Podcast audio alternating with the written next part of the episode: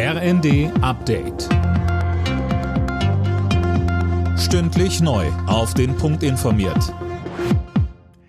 Im Studio Dirk Jostes. Guten Morgen. Es kommt nicht wirklich überraschend. Bei der Bahn stehen im neuen Jahr längere Streiks an. Das zeigt eine Urabstimmung der Lokführergewerkschaft. Mehr von Tom Husse.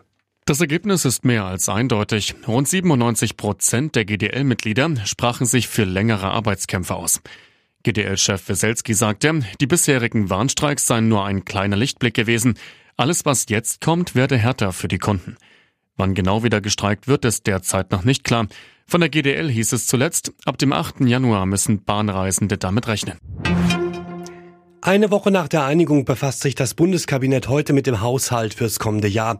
Geplant sind Kürzungen bei mehreren Ministerien. Dazu soll der CO2-Preis steigen. Heißt, tanken und heizen wird teurer. Deutschland könnte sich an einem internationalen Militäreinsatz zum Schutz von Frachtschiffen im Roten Meer beteiligen. Das berichtet die Süddeutsche Zeitung und beruft sich auf Regierungskreise. Demnach gibt es die Bereitschaft, mit einzugreifen. Seit Tagen greifen pro-iranische Houthi-Rebellen Frachter und Handelsschiffe im Roten Meer an. Moritz Brake, Experte für maritime Sicherheit, sagte im ZDF.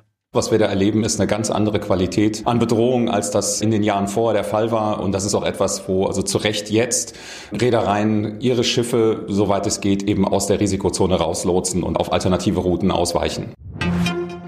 Donald Trump darf nicht bei den Präsidentschaftsvorwahlen in Colorado antreten. Das hat der oberste Gerichtshof des US-Bundesstaates entschieden. Seine Rolle beim Sturm auf das Kapitol Anfang 2021 disqualifiziere ihn für das Präsidentenamt und damit auch als Bewerber für die Vorwahlen, so das Gericht. Dreimal unentschieden zum Auftakt des 16. Spieltages in der Fußball-Bundesliga. Zuerst trennten sich Werder Bremen und RB Leipzig 1 zu 1. Danach spielten Dortmund Mainz ebenfalls 1 zu 1 und Hoffenheim Darmstadt 3 zu 3. Alle Nachrichten auf rnd.de